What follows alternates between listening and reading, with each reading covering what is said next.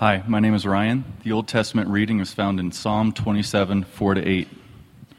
One thing I have asked of the Lord that I will seek after, that I may dwell in the house of the Lord all the days of my life, to gaze upon the beauty of the Lord and to inquire in his temple.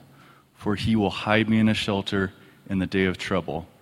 He will conceal me under the cover of his tent. He will lift me high upon a rock.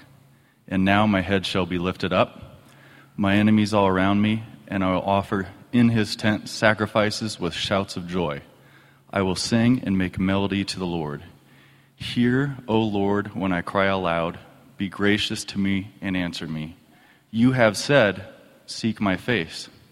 My heart says to you, Your face, Lord, I do seek. The word of the Lord.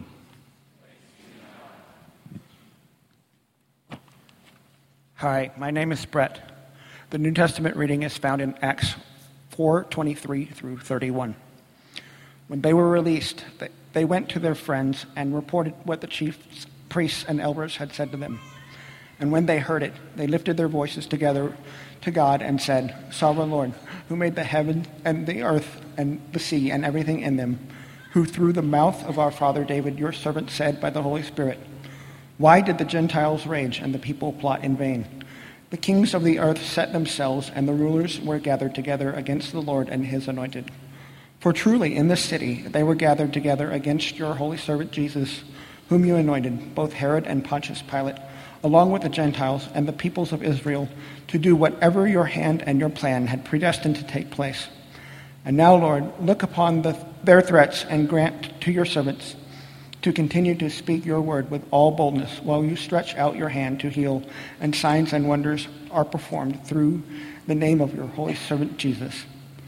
And when they had prayed, the palace, the place in which they were gathered together was shaken, and they were all filled by the Holy Spirit and continued to speak to the word of God with boldness. The word of the Lord.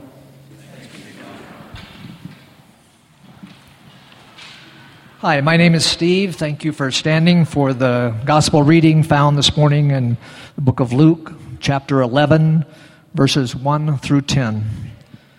Now, Jesus was praying in a certain place, and when he finished, one of his disciples said to him, Lord, teach us to pray, as John taught his disciples. And he said to them, When you pray, say, Father, hallowed be your name, your kingdom come. Give us each day our daily bread, and forgive us our sins, for we ourselves forgive everyone who is indebted to us. And lead us not into temptation and he said to them, Which of you who has a friend will go to him at midnight and say to him, Friend, lend me three loaves, for a friend of mine has arrived on a journey, and I have nothing to set before him? And he will answer from within, Do not bother me. The door is now shut, and my children are with me in bed. I cannot get up and give you anything. I tell you, though he will not get up and give him anything because he is his friend, Yet because of his impudence, he will rise and give him whatever he needs. And I tell you, ask and it will be given to you. Seek and you will find. Knock and it will be opened to you. For everyone who asks receives, and the one who seeks finds, and to the one who knocks it will be opened. The gospel of the Lord. Praise be to our Lord Christ. You may be seated this morning. Well, good morning, church. It's good to see all of you today. Um, I'm, I'm up here to introduce our speaker this morning, who's a friend of mine that uh, we're just so honored to have with us this Sunday. Uh, his name is Pete Greig. Now, many of you may know Pete. 15 years ago, Pete started the 24 7 prayer movement, and uh, it has really been a thing that the Lord has breathed on. Um, through this movement, there, there are now prayer rooms 24 7 prayer rooms in over half the nations of the world. That's an amazing thing. And then there are even a step further these boiler room communities, which are like these missional uh, prayer communities uh, in, in, in, all around uh, the world in four different uh, continents. Pete, what I love about Pete is he, he blends the fire of the Holy Spirit with the richness of the church's prayer traditions throughout the ages. Sometimes you think about prayer movements and prayer stuff, and some of you might be like, oh, I don't know, is that weird? Or is that, how, how does that work? What does that look like? What does that sound like? And I think Pete has been perfectly prepared and poised um, to be at the, the spearhead of this movement because of the way he just blends the richness of the different streams of prayer uh, throughout the church's history. And so it's really been a, a remarkable thing the way that it has spread across uh, denominational lines. Um, he was even uh, involved with the Archbishop of Canterbury in England, helping to prepare him uh, in his visits around the country before he was enthroned as the Archbishop. So I've met Pete on some of, uh, uh, through some mutual friends, but then also got to spend some time together on some of um, my trips over to the UK. Uh, Pete is the director of prayer for Alpha International. Some of you are familiar with the Alpha uh, course and, and, and, all of that. Uh, Pete is also the pastor of a church in Guildford, England called Emmaus Road, which I've had the pleasure of uh, being at and speaking at. And so it's just, we're so thrilled to have Pete here with us. And the irony of a Brit speaking to us on 4th of July weekend is also not lost on me. But please give a New Life Downtown warm welcome to Pete Greig.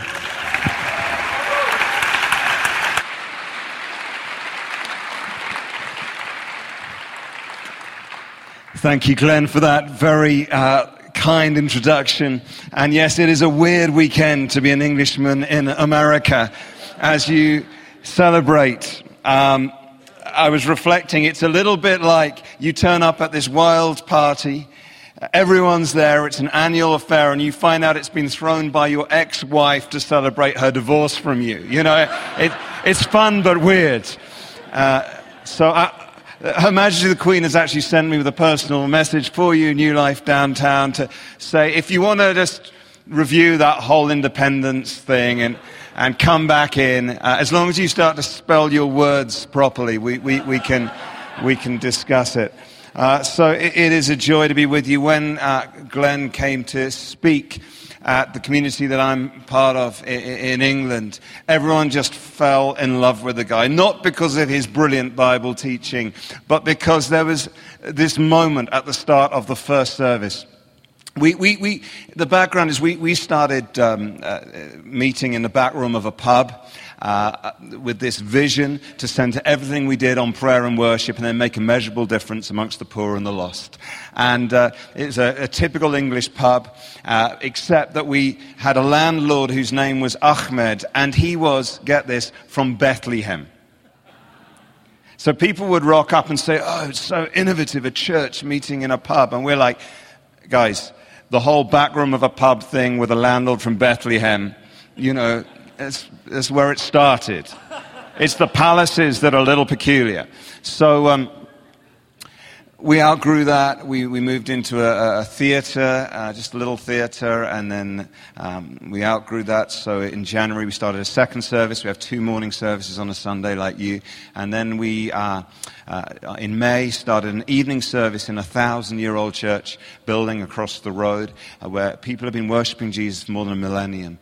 And uh, anyway, Glenn came and spoke at both of our morning services. The start of the first service, the worship band was there, except the keyboard player was stuck in really bad traffic and hadn't arrived. I'm sure these things never happen at New Life downtown.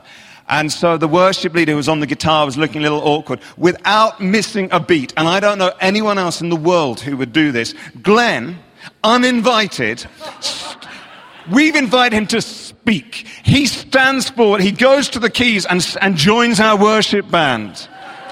Uh, songs he'd never learned. And it was, we all just fell in love with your pastor right there at that moment. And as you'll have picked up from the introduction and from the, the, the readings today, Glenn has asked me to speak on this subject of prayer, which is very close uh, to my heart.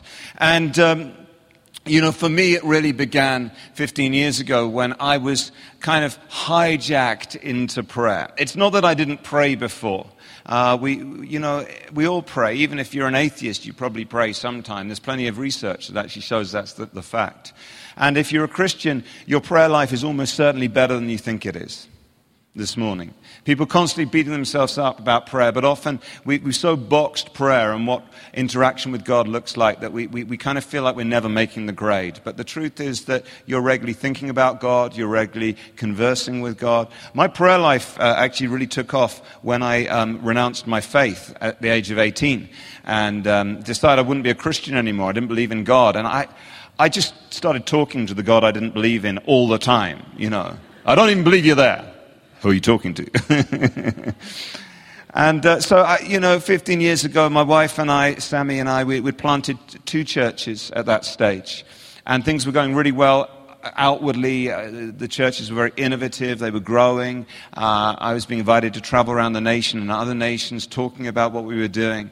And um, everyone was kind of applauding, and yet I started just to feel horrible, frustrated, uh, worried that maybe I didn't know God as well as I said I did. Did I even believe the things I was preaching to be true? Uh, and I now know it was spiritual hunger, but it didn't feel very spiritual at the time. You know, often when God does things in our lives, we always think God's going to do things and they're going to be spiritual versus normal. But by definition, if God made everything that's normal, then most of what He'll do with you will be normal. The weird thing is when he's weird. It's weird how weird we get about God when he defined everything that's normal and natural. And, um, and, and I, I, just started to feel spiritually hungry, longing for more of God. Uh, St. Augustine once said, Thou hast put salt on our lips that we might thirst for thee. And God was rubbing salt in my lips. Perhaps you're here this morning with salt on your lips. It might be tears that have put that salt there. Just out of pain and suffering, you're longing for God. You might be in a season of great joy, like these parents we just saw uh, up on the stage dedicating their babies. But there are different ways in which God draws us to seek Him. And so I found myself seeking God. I, I, I, my, my guilty secret was I stopped reading all my kind of impressive theology books and started reading really embarrassing, like Christian paperbacks by people like Loren Cunningham from YWAM. Just simple books about just knowing Jesus and doing what he says and seeing miracles. And I was just weeping over these things the way I hadn't wept over a Tom Wright book in years. and, uh, and saying, God, I want to know you. I want to know you. And so I realized the key to it all was prayer. That this is the essence, this is the heartbeat of a relationship with God. If I never talked to my wife, you would question the depth of our relationship. And I realized that everything else, our mission, our marketplace engagement, our fighting of injustice, our building of family, our creative imagination, all of this is rooted in that interaction with God that we call prayer. And so we began to give ourselves to prayer. And uh, we, we, stole an idea from some uh, Moravian Christians in the 18th century in southeast Germany who started to pray nonstop and continued for 100 years. And out of them, the great missions movement of the Reformation flowed. Uh, it was they that uh, led to the conversion of John Wesley, for example, and from that, Methodism and the Salvation Army and so on. And we figured if they could pray nonstop for 100 years, maybe we should try praying nonstop for a month back home. And at that time, we were only getting three old ladies and a goat to our church prayer meeting, you know. And the goat was not committed, I'll be honest. And, and, and, and so the idea of praying nonstop for a month was insane.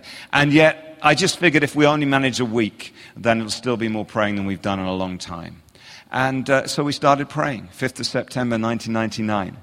And all I can tell you is God showed up in our prayer room in ways that completely changed lives people who were atheists came and said, We can feel God's presence in here. Uh, pornographic addictions were just broken. Marriages were restored. People uh, experienced angelic visitations. People began to pray creatively all over the walls and the floor and the ceiling. They would graffiti their prayers and do artwork. How can you limit prayer to mere words? A little girl was healed of leukemia. All sorts of extraordinary things. And at the end of our first month of prayer, we just couldn't stop. And then uh, in our second month, it was the same. And in the third month, the thing went viral. And that we now know was the beginning of the 24 7 prayer movement, which, as you've heard, is in over half the nations on earth. It's been a wild ride. And so I've begun to realize that from prayer, everything else flows. You know, the church was first born in a prayer room. Jesus gave the Great Commission, but he didn't say go. He said, wait and seek me. And so they waited in that upper room praying. And then the Spirit of God came and the gospel went out and the church was born.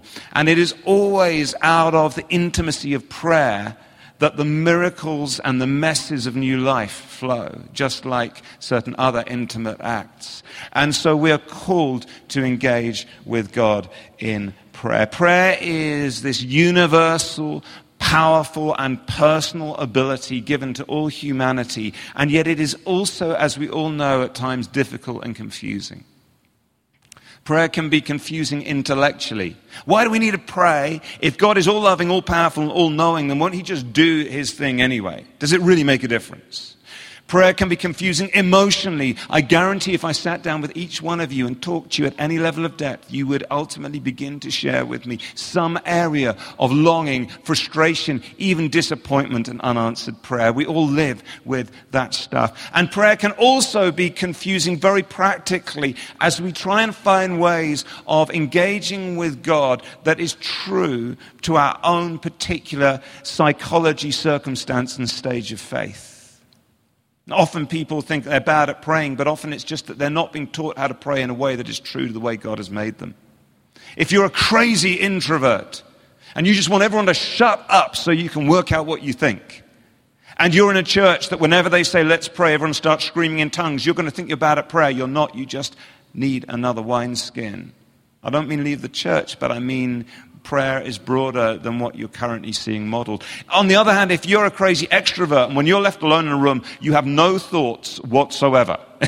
you don't know what you think. You're like a goldfish, just swimming around and around and around. Until you open your mouth, you don't know what you think.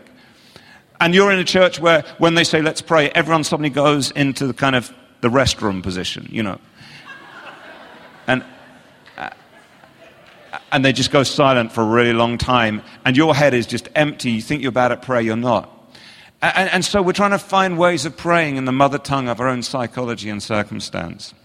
So prayer can be confusing for all of us. You probably know that, um, that story about the bar in uh, Mount Vernon, Texas. You know, the owner, the b- business was booming and uh, uh, it was going so well, he decided to extend his bar to, to, to make his premises bigger. And um, the local uh, church that was Southern Baptist, they decided that this was, this was wrong, that this was already a den of iniquity, and the last thing they wanted was the business getting bigger. And so they launched a campaign against the extension of Drummond's Bar in Mount Vernon, Texas. And uh, there were petitions, there were campaigns, there were even prayer meetings against the extension of this bar, but their prayers went unanswered. The building work continued, and it was just one week before the grand grand opening of the extended bar when lightning struck and the whole thing burnt to the ground. And the Christians all started high fiving one another and, you know, punching the air and shouting hallelujah. Whereupon the bar owner got so angry with the Christians, he decided to sue the church for the demise of his business, whether through direct or indirect means. Whereupon the church denied all culpability. So at the opening hearing, the judge, having heard the plaintiff's complaint and the defendant's plea, said this I don't know how I'm going to decide on this one.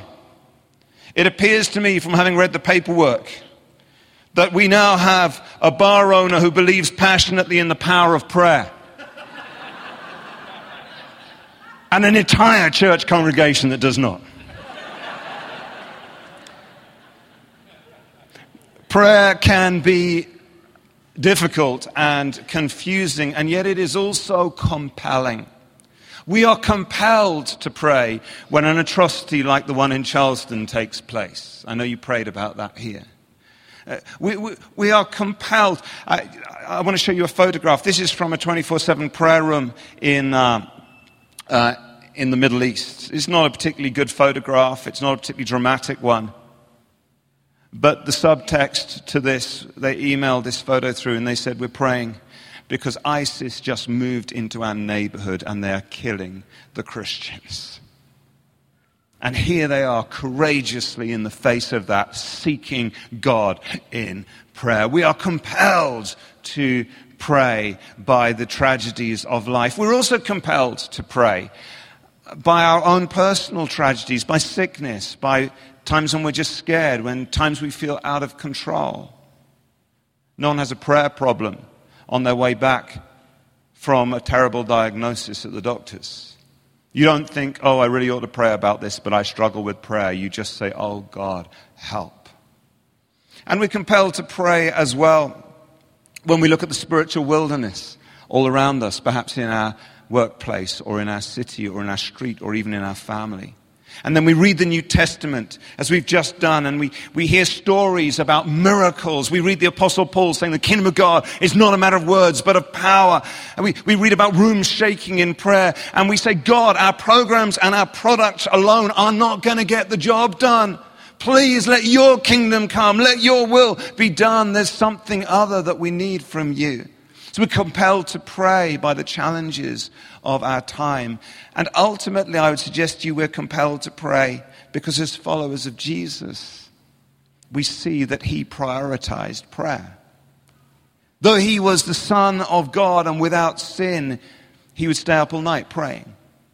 He would often get up early to pray. He prayed before every major decision in his life. He set us an example in prayer. And so we have this moment that we read about today from the gospel when his disciples come to Jesus and say, Lord, would you teach us to pray?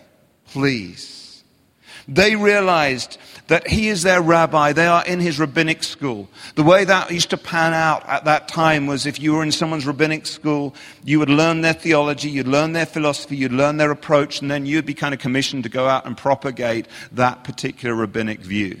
And so they're in the rabbinic school of Jesus and they're saying, Would you please teach us to pray? Because we can see if we're going to do what you are doing, the key to your perspectives and your, your insights, the key to the power that you seem to move in miraculously is your prayer life. The disciples never, to the best of our knowledge, ever said, Would you teach us to preach? Would you teach us to fight injustice? Would you teach us how to do evangelism? Would you teach us to plant churches? They knew that the key question they could ask the living Lord Jesus was, Would you teach us to pray? Because that is the core to your relationship with God. That is the call to unlocking your destiny and the vocation that's upon you. That is your call to being a good father and a good mother and a good son and a good brother and sister. It is walking and talking with the Father in intimate conversation. And so they say, Lord, will you teach us to pray? And he responds overwhelmingly. He doesn't tut and say, You really should know how to pray by now. He gives them the Lord's Prayer. And this, Our Father, is fascinating to me because in it, Jesus gives us a why, a what, and a how to pray. Firstly, in the Lord's Prayer, we find a why to pray. Let me explain when the disciples said, Would you teach us to pray as John has taught his disciples? That is because the rabbis would encapsulate their belief system in a creedal prayer. It kind of positioned you. I would love to know what John the Baptist's creedal prayer was that he taught his disciples. Wouldn't that be fascinating? And so they're saying to Jesus, You need to give us one of those prayers that somehow sums up all that we are really about as your followers.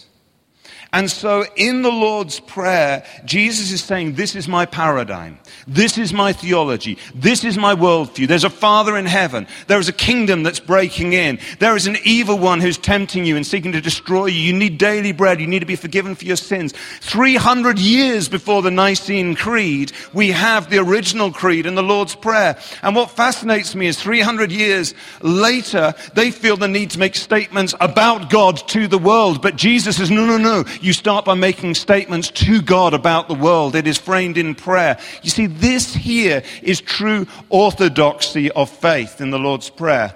You know, orthodoxo. It means, uh, it means correct.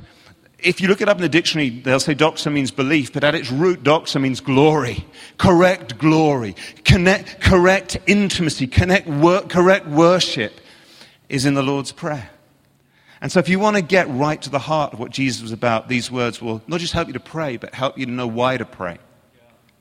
So, why to pray, but it's also what to pray. Now, this is fascinating to me Because my friend was in the Middle East and he was at a church service run by the Syrian Orthodox Church. The Syrian Orthodox pride themselves on still speaking the original language of Jesus, which was not Jewish, and it wasn't Hebrew, it was Aramaic.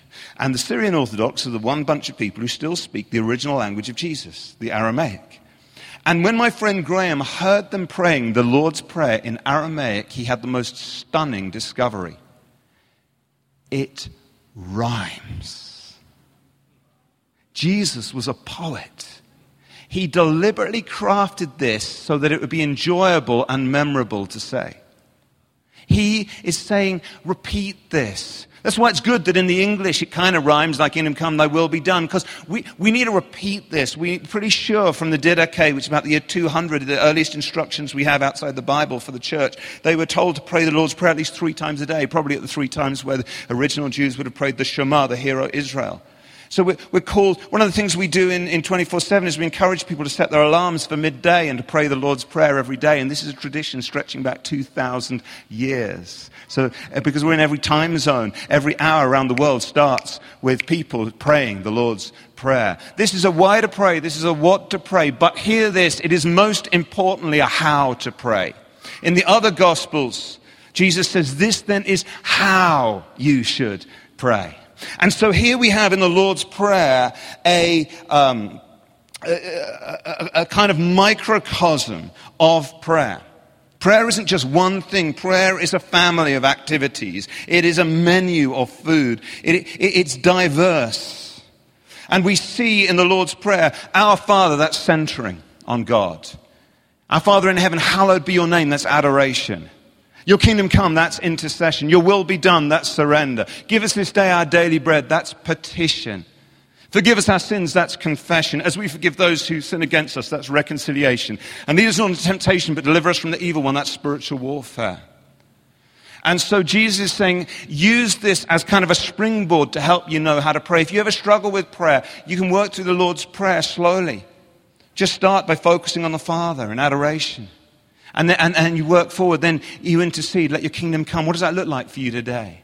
It's a why to pray, what to pray, how to pray. And what we're going to do now is uh, just, just with the last 10, 15 minutes, we're going to just look at adoration and intercession. Our Father in heaven, hallowed be your name, your kingdom come. If, if Glenn ever asks me back, we'll finish the Lord's Prayer together, okay? Uh, but, but, but, uh, and we'll get on to all the other cool ones. But uh, let's just think about this together because we might as well start where Jesus said we should uh, start.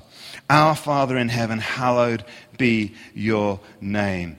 This is adoration of God. We start in prayer, not with our shopping list of needs, but by focusing on who the Father is in worship. He is a good God.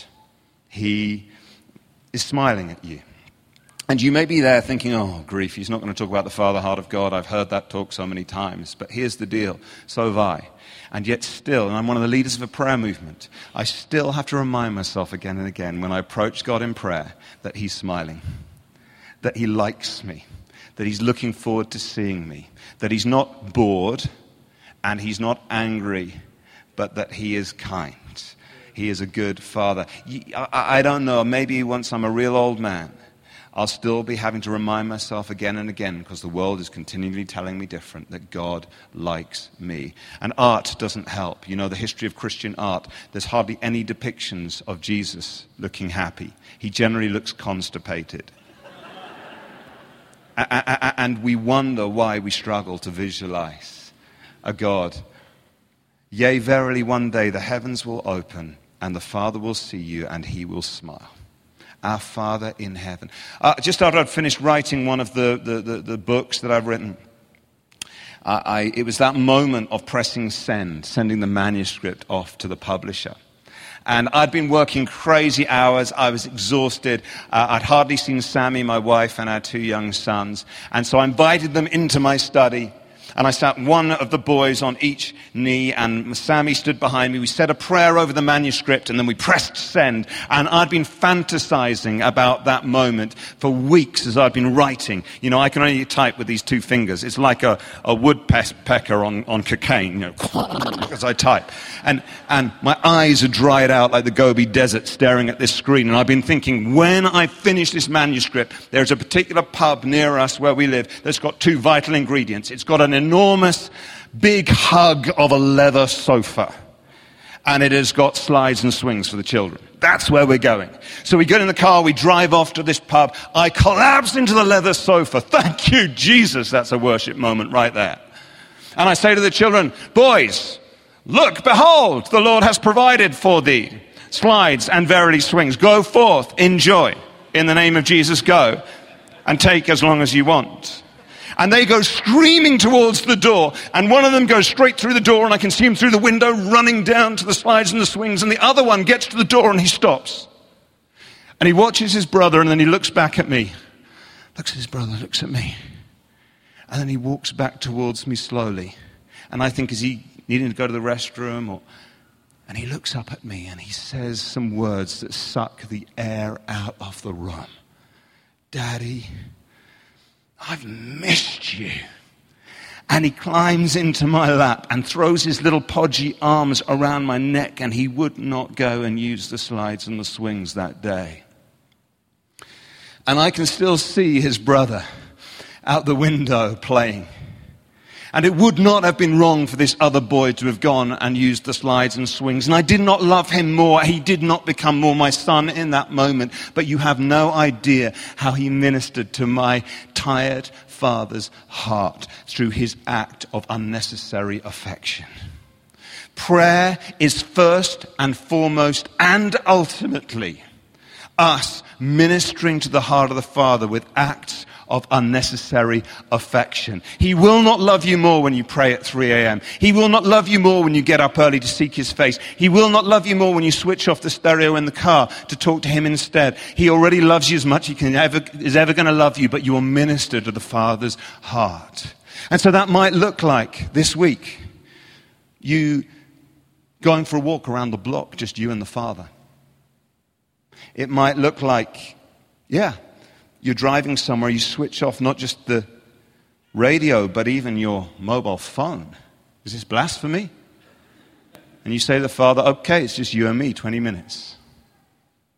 It might look like you addressing some areas of disappointment in which you felt like He didn't love you or like you or smile at you. But we seek the Father first in prayer. The, um, you know, prayer at its simplest is asking.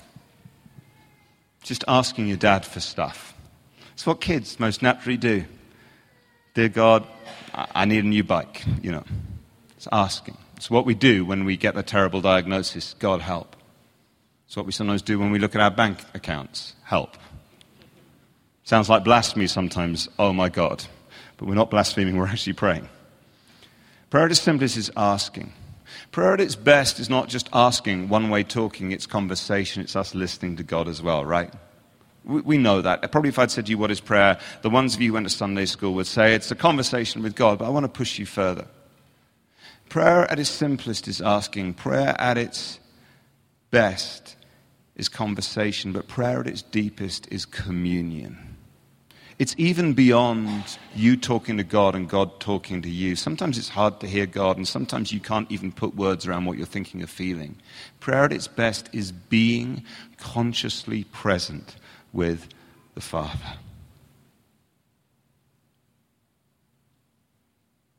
So every year I go on retreat with a, a, a, one of my oldest friends who's an Anglican priest. And I'm so kind of A type and driven that even when I go on retreat, like I have this long prayer list and I have a pile of like 12 books I want to read in 48 hours, you know?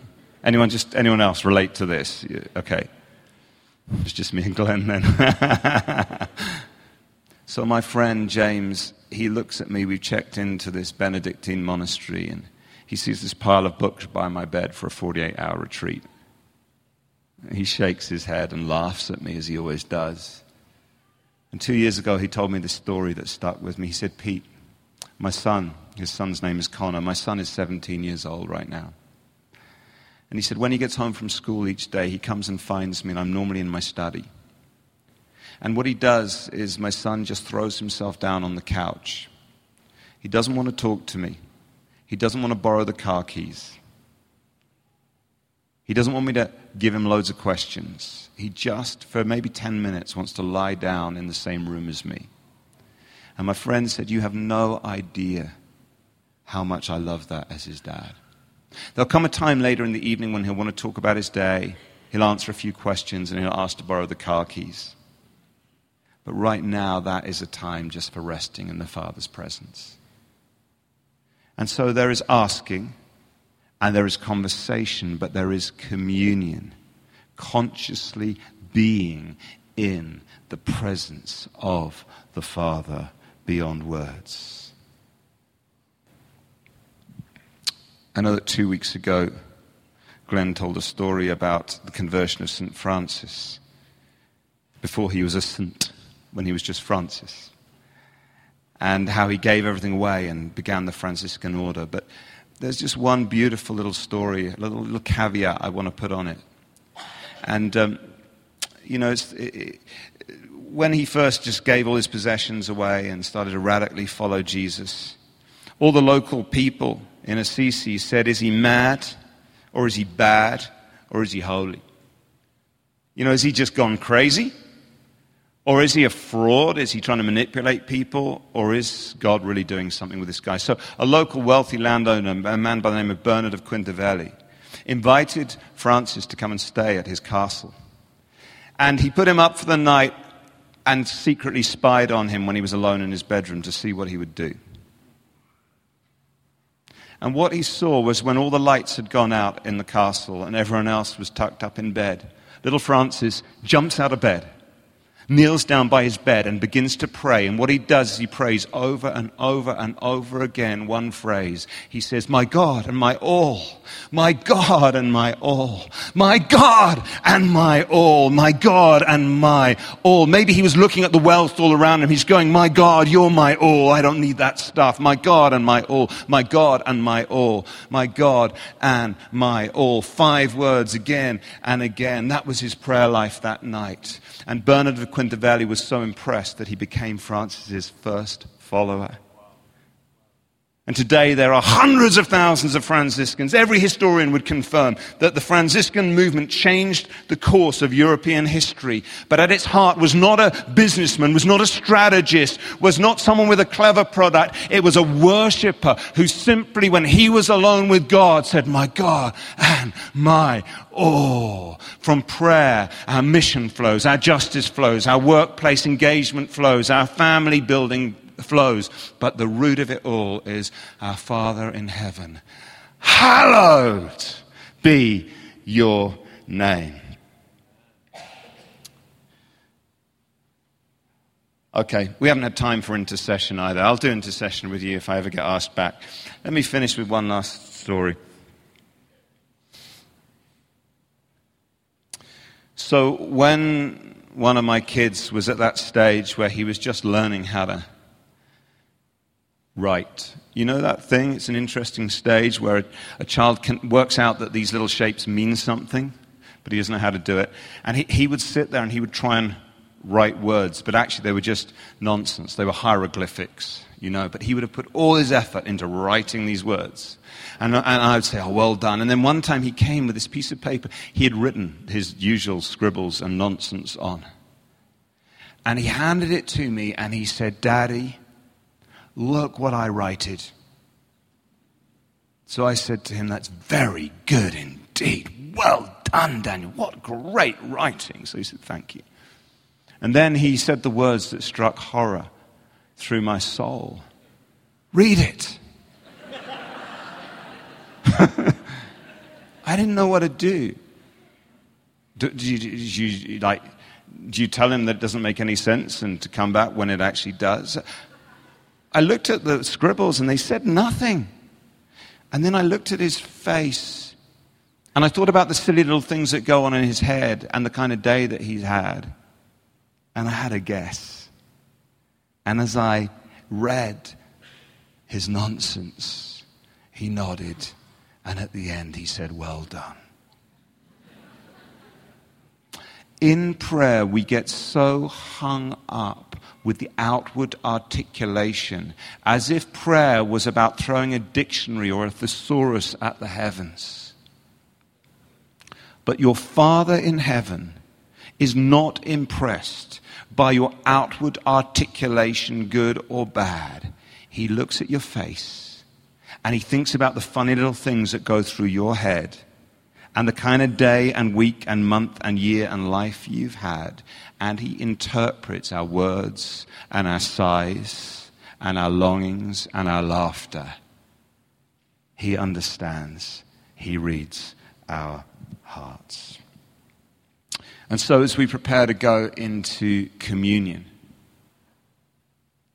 let us think about this Father who invites us to come into his presence. Yes, with our needs and our requests and our questions, our petition. Yes, with our uh, needs for the world, our intercessions for others but ultimately to simply be with Him. And it might be that as we take communion today, you want to remember that image of my son climbing into my lap and ministering to my heart with unnecessary affection. Or you might want to rem- remember that image of Connor lying down on the couch in the presence of his father, not saying or doing, simply being. Not asking, not conversation, but communion. And I just wonder if today there are some of us who struggle to see the Father as one who loves us and likes us. Maybe your own dad was distant or absent or unkind. How much more do we need to know the love of our Father in heaven? I wonder if you have salt on your lips today. There's just a spiritual hunger, a thirst for God growing in you. And you always got told that somehow being a Christian would feel nice, but actually just feels nasty right now. And you're going to come and take communion in a bit as an act of saying, even if it hurts like hell, I'm still going to seek your kingdom of heaven. I want you. I need you. One thing have I asked. This is what I seek, that I may dwell in the house of the Lord all the days of my life, to gaze upon his beauty. So let's just pray together, shall we? And I'm, I'm going to pray the Lord's Prayer, but we always say this together. I'm just going to pray it, if, you, if you're okay with this, on your behalf now. Lord Jesus, we ask you to teach us to pray. And in response to the assistance of your Holy Spirit, our prayer to you is this Our Father in heaven, hallowed be your name. Your kingdom come, your will be done on earth, in downtown uh, Colorado Springs, in our families, in our streets, in our workplaces. Let your kingdom come in us as it is in heaven.